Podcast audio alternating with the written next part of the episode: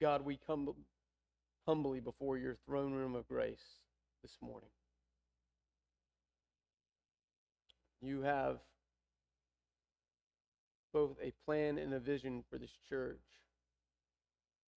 We are here this morning to celebrate all that you've done over almost 150 years in the life of this church.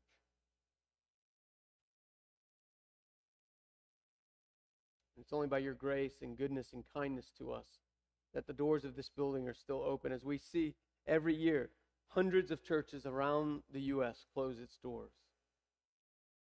For whatever reason, you've allowed us to remain in this spot to present your gospel both the believer and the unbeliever, and we're grateful for that. And now, God, we come to you and we ask for your wisdom and your guidance as we seek who would that person be to watch and care and shepherd our youth, 6th through 12th grade?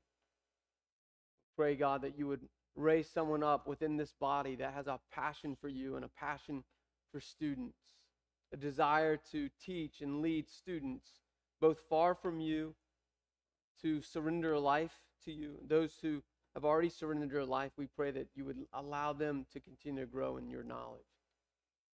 So, God, we pray if that person's sitting in this room this morning, that you would uh, quicken their hearts to respond and come to myself or one of the deacons and let us know their desire. God, if that person's not in here, we ask that you would bring that person to us. Way of, uh, of a move or someone that's already moved here that's looking for a church. God, they would come and be a part of this body and express the desire to lead these youth that we have. Yet, God, if those are not your wills for us to have someone here, to bring someone, we pray that then you just open our minds and hearts and give us a great wisdom as we would look outside through resumes, exploration of relationships for that person. I do pray for our youth, God. I pray that you'd continue to protect them and lead them and guide them. They, we live in such a dark, dark world, a world that is wanting to rob them of all that you've created them to be, all the challenges that they face. So I, I pray even now for them. I pray for the students that are in this room this morning. And I, I pray for those students that they have not come to know you as their personal Lord and Savior, that this morning, through the work of the Holy Spirit, you draw them to yourself. And that you'd use these students as they get ready to go back to school as salt and light into their school. That they'd bring the gospel message to a dark, dark place. But I do pray for protection, God. On both mentally, physically, emotional, and for sure spiritual protection on their hearts. They are not just the future of the church, they are the church. They are a part of us.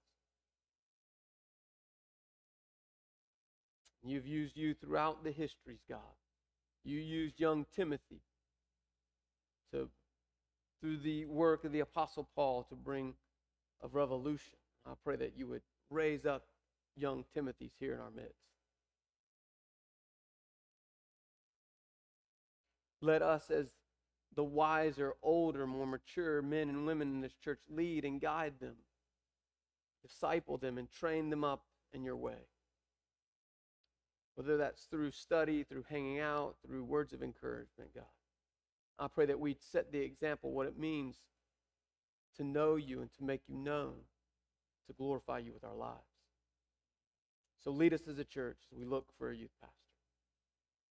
Now, God, we come to you and we ask that you would open our minds and our hearts and our ears to your holy word, your inerrant, inspired word that's infallible, written by man through the inspiration of the Holy Spirit.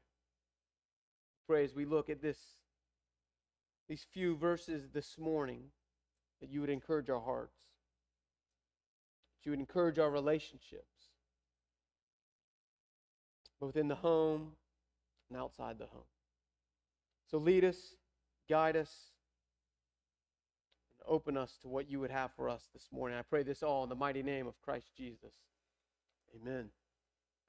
We are here in Colossians chapter 3 as we are making our way through this small letter that Paul penned to this church in Colossae. This church uh, only lasted a few years, but what, what Paul was getting at, and we've seen and we've studied over the, the last few weeks, is that this church had began to hear things now, outside of the gospel. The gospel is the message of Jesus Christ, that it's through the power and the work uh, of a perfect man coming and living wholly on this planet to show us what it means to follow Jesus.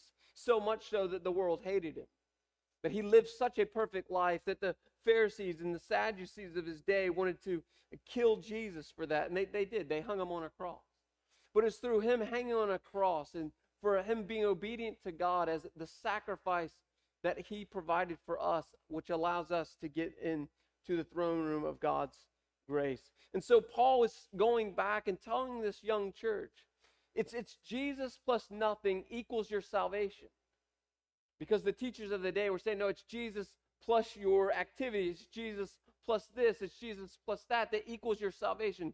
So, yes, it's from Jesus, but you have to do something to earn it and you have to do something to keep it. And Paul is saying, no, no, it's by Christ and Christ alone. The first two chapters are the theology or the, the, the Christology of the book. It's Paul listing out who Christ is. And then everything else flows out of that. And so, what we've got to see in this passage this morning, that this hinges on who Christ is. So, if you don't understand who Christ is, then this passage of Scripture won't make sense to you. That's why the world hates this passage. This is a very difficult passage to preach. It's a very difficult passage to read. It's a very difficult passage to study because everything in our world is contrary to what this passage says. But it all hinges on Christ and Christ alone. You see, what Paul has done in chapter 3 is talk at the, uh, talks to us about relationships and how we are to live in relationships. He's talking first about the church, how we, the church, are to live in relationships. And now Paul says to us, he goes a one step further. He goes into the home. So these three relationships are bound within the home. So you have the husband and wife relationship, you have the child and parent relationship, and you have the bond servant with the master relationships. But all those relationships are in the confines of a home. And what Paul is getting at is to say this to us. If there's anything that you walk away from this passage this morning is this. And we know this to be true. Where does Satan attack the most? The home. Because Paul understood that if we could live out the gospel in our homes, then we could live out the gospel in our neighborhoods. And if we live out the gospel in our neighborhoods, then we'll live out the gospel in the world. And so Christ came to redeem marriages. Christ came to redeem relationships with children, and Christ came to redeem relationships with, with worker and master. And so I want to talk this morning about these three relationships. But we have to get our minds and hearts around what Paul is talking about because it flows out of the passage we read two weeks ago. You see, if you were in that living room that day that Philemon had been reading that letter, it was in his house, so most likely it was Philemon reading the letter in his house. Philemon would have been reading this out loud. But it flows out of verse 17. And this is what Paul says in verse 17. In whatever you do, in word or do, deed, do everything in the name of the Lord Jesus, giving thanks to God and the Father through him. Now we pause there and put a marker in our Bibles and separate it. But the reader of the text of the letter would not have paused. He would have just kept going. So we would say, hey, do all that you do in the name of the Lord, word and deed, give thanks to God, and wives, submit to your husbands. So it's going to flow out of how our relationship is with Christ that we do these other relationships. And so now he gets our attention. So he addresses the wives first. So, wives, I'll address you first this morning. But in every relationship you'll see in the text, it's the secondary part of the relationships that is key. So when we read the text, it says, Wives, submit to your husbands as fitting to the Lord. But it ought to read first, talk to the husband, but Paul addresses the wife. He always addresses, you'll see it throughout his writing, he always addresses the more fragile one of the relationship. He says it this way in another one of his writings the weaker vessel. That doesn't mean that you women are weak. He just simply means that men are a representation of Christ. That's who we are. We are to represent Christ to you as husbands. And so Paul addresses the wives first. He says, Wives, submit to your husband as fitting to the Lord. Turn over to Ephesians chapter 5. He goes in way more length. I taught on this a few years ago. But he says the same thing in many more words in Ephesians. In Ephesians chapter 5, verse 22, he says this Wives, submit to your own husbands as to the Lord. But where does that flow out of? It flows out of verse 21. Look what verse 21 says in chapter 5 submitting to one another out of reverence for the Lord. So now we turn back to Colossians. This is a double submission. It's not simply that we, you, wives, simply submit to us as husbands. It is a double submission. We are to submit to you as well. And so we know this to be true. There is a double submission that we are both to be living in relationship with one another, in submission to one another, because that's what Paul starts with in Ephesians chapter 5, verse 22. It doesn't simply mean, hey, wives, you have to submit to us as husbands, and husbands, we get to do whatever we want, and they have to submit to us. No, we submit to one another as it, so we submit to Christ. So now let's turn back to Colossians chapter 5. So, wives, we are meant, you are meant to submit. That word submission in the Greek means this a willing submission, a desirous submission, not a begrudging submission. And in every one of these places, there is an example given to us by one person Christ. Christ came and lived a life of total submission. And so, wives, you must look to Christ as the one who submits. Remember, Christ came. Christ was fully man and fully God. And yet, Christ says, I am a man under submission. I live with obedience to the Father. Christ and the Father are one, they're equals. But even Christ himself had to submit himself to God. And so I would say to you, wives, the greatest example you have of submission is who? Christ. And so I'd ask you first do you know Christ well enough to know how to submit to him as he submitted to the Father? That is your perfect example. But now, husbands, I'll turn the majority of the attention to us. You see, a wife is only going to be willing to submit to us if what Paul says is true. You see, because their submission is to their husbands as is fitting to the Lord. They're not submitting to us primarily, they're submitting to the Lord. So, what is our response to that? How are we to lead them into healthy, godly submission? Husbands, what does it say? Love your wife. You see that word love in the Greek is not a friendship love. It's not even an erotic love. That word is agape. The word agape in the Greek means an unconditional love. And so I'd ask you, husbands, do you love your wife unconditionally? Or do you love her and have to attach conditions to it? If she does this, then I'll love her. If she doesn't do that, then I'll love her. No, the word in the Greek means no conditions are attached to that love. And so, husbands, we are to love our wives he says in Ephesians chapter 5, we are to love our wives as what? Christ loved the church. So, husbands, who is our example to love our wife? It's Christ. And I'd ask this to you, husband. How did Christ love the church? Sacrificially.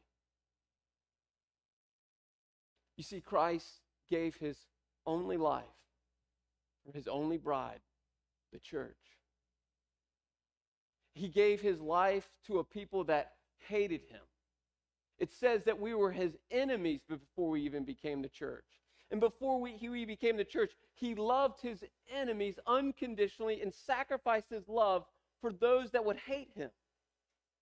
And I would ask you, husbands, do you love your wife unconditionally? And then he gives this disclaimer of what that can look like and ought to look like.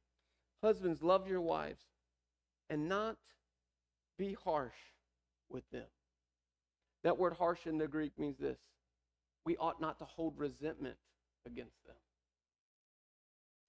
You see, one of my jobs is a counselor. That's what I do with most of my hours during the week. And most of the men that come to me come with a bag of resentment towards their wife. for what she won't do for them, how she won't provide for them, how she won't, how she won't. I'm like, man, how much resentment are you going to hold against your wife? Most marriages that I see day in and day out in my job end because of one word resentment. And I'd go back and submit to you what Christ says to the husband and the wife here. We are to live in submission with one another. And husbands, we are to love our wives sacrificially. And wives, we are to submit to one another. The only way that will happen is through one word forgiveness. So if you're here this morning and you have a bag of resentments toward your wife or toward your husband, this is for you. Repent of that. Because Satan will use resentment to end marriages quicker than anything else. Most people think it's the top three sex, money, and communication. That is not what marriage ended over. All those can be tied back to resentment. Sex piece is men don't get as much as they want when they want it, so they have resentment the wives get resentful because men don't talk enough. That's resentment. And money, they don't talk at all about money. Resentment. And so if you're here this morning, you're struggling in your marriage, I'd submit to you. Start with forgiveness. But I'd ask you, husbands first, are you loving your wife as Christ loved the church? Why would a wife ever want to submit to you if you did not love her the way Christ loved the church. Paul could stop there, but he doesn't. So, for the handful of children in this building this morning, please pay attention to me. That's these two rows and that row in the back. So, this is for you, children. Paul doesn't just stop with that. He says to you, children, he says, Children, obey your parents in everything, for this pleases the Lord. So, children, I'd ask you this Do you obey your parents in everything? See, Paul doesn't say it pleases the parents. What does Paul say? It pleases the Lord. So when you act in obedience to what your parents have to say, you are pleasing the Lord. Out of all the commandments, that God would give to us, the top 10, one of them is honor your father and your mother. The way we honor them is through obedience. Now, to ask this question to you, parents, it comes out of where first? It comes out of verses 18 and 19. Are you providing a home that is safe and secure for your children to act in obedience? See, Paul doesn't start with children. Paul starts with the nucleus, the, the mom and the dad. He's going to get on to the, the parents here in a minute. But he starts with Do you provide a home that is safe for your children? Again, I work with families. What I see most when kids come to me is they live in chaotic homes and their parents wonder, why are my parent, why are my kids not obeying me? Well, look at the chaos they live in. You see, when you live in chaos and you don't have a wife that submits to a husband and a husband that loves his wife, there's chaos, and kids don't do well in chaos.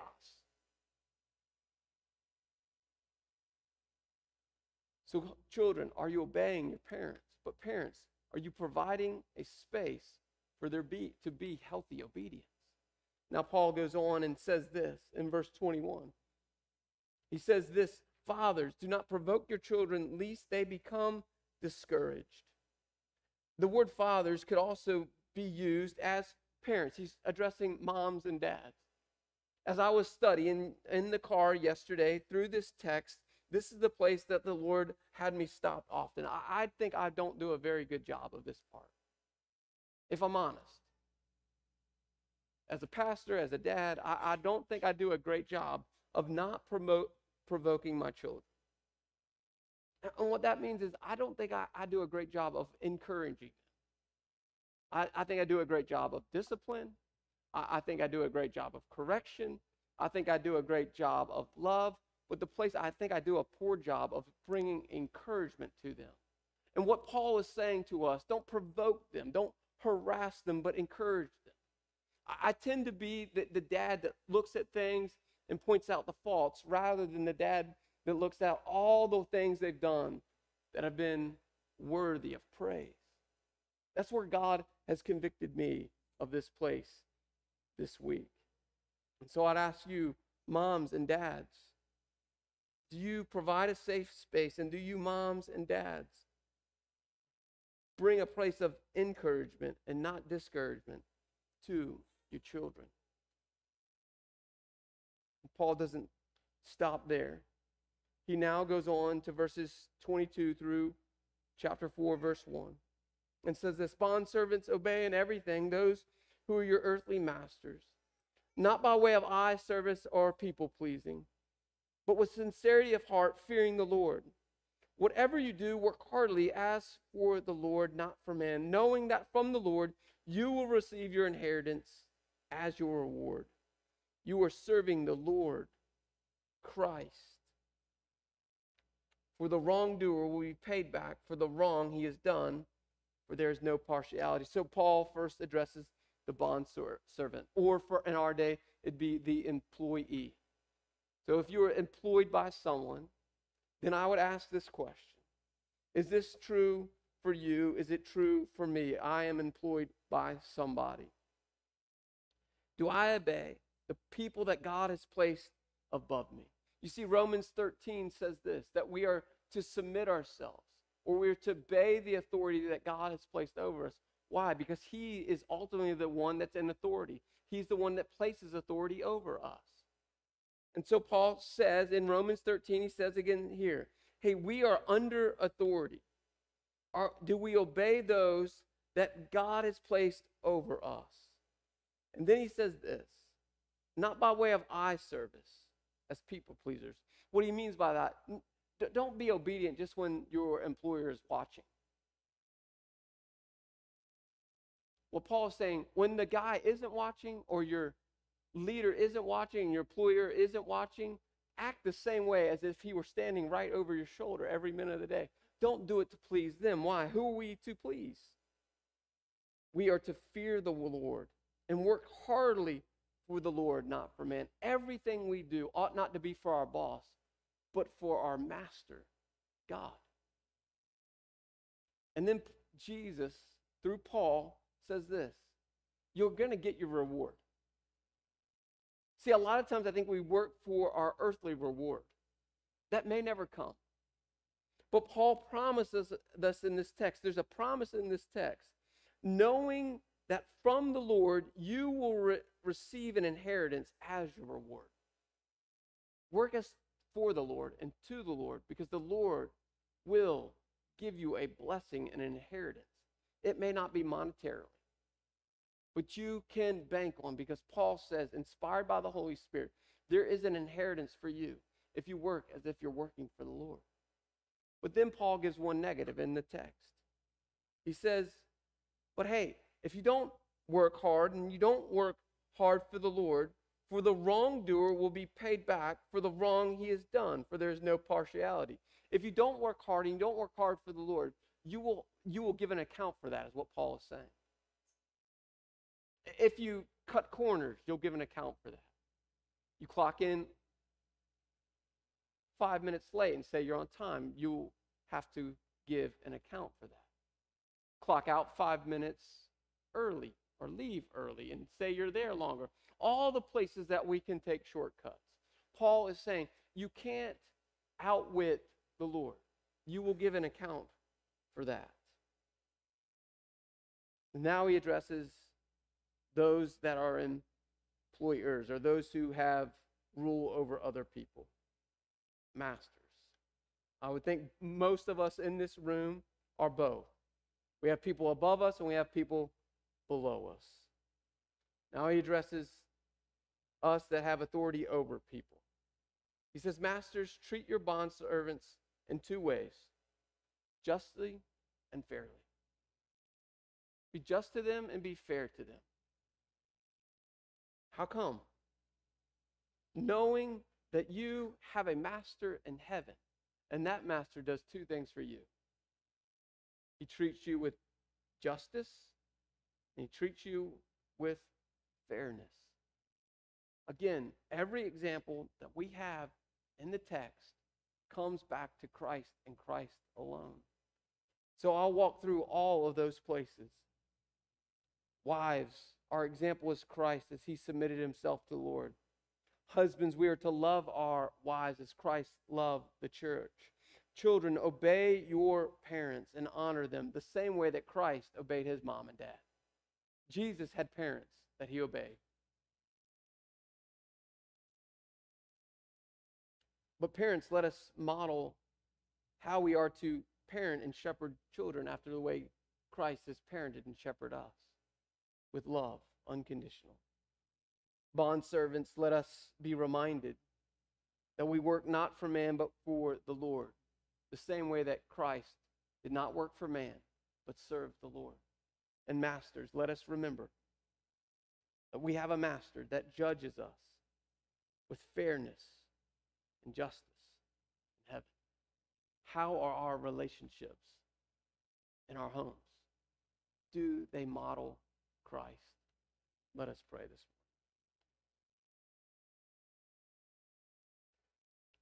God, I'm grateful for your son Jesus that models for us these relationships. That every one of us in the room can look to you as the perfect model. Whether we're a wife, whether we're a husband, a child, a parent, an employee, or an employer, we look to you as the perfect example.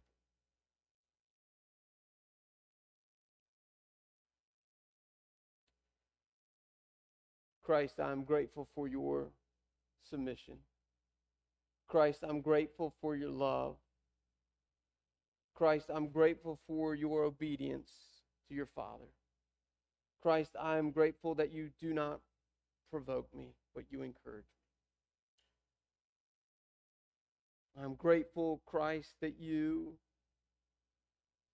made yourself a bondservant to please the Lord. In Christ, I am grateful you are the great master who judges justly and fairly. May we model our relationships after you, Christ. Pray this in the mighty name of Christ Jesus. Amen. If you're here this morning and you're in one of these relationships that just needs prayer, find me, find one of the deacons. We'd love to pray over you and for you. If you're here this morning, you don't know Christ as your Savior, we'd love to share that with you as well. The greatest gift that could ever be given to you is the gift of salvation. Now let's stand as we worship.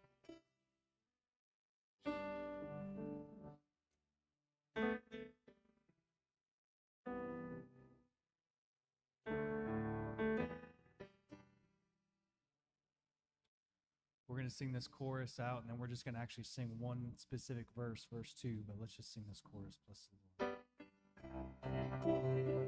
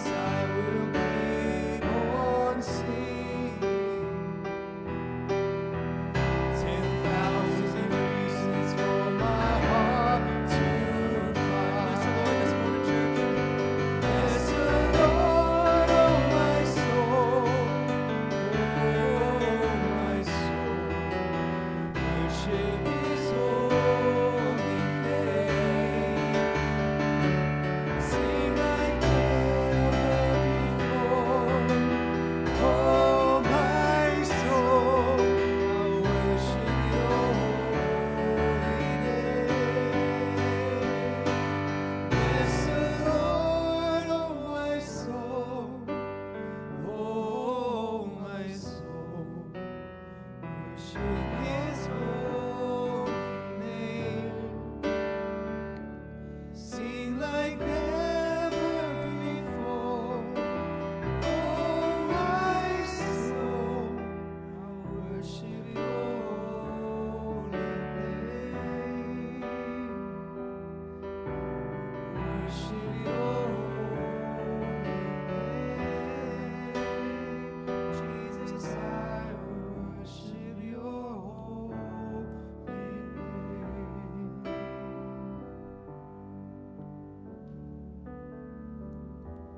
Uh, I want to invite Rob up. You know, we have some missionaries that we are committed to praying for, and they've sent a special prayer request, and so I'd like to invite Rob to share that request with us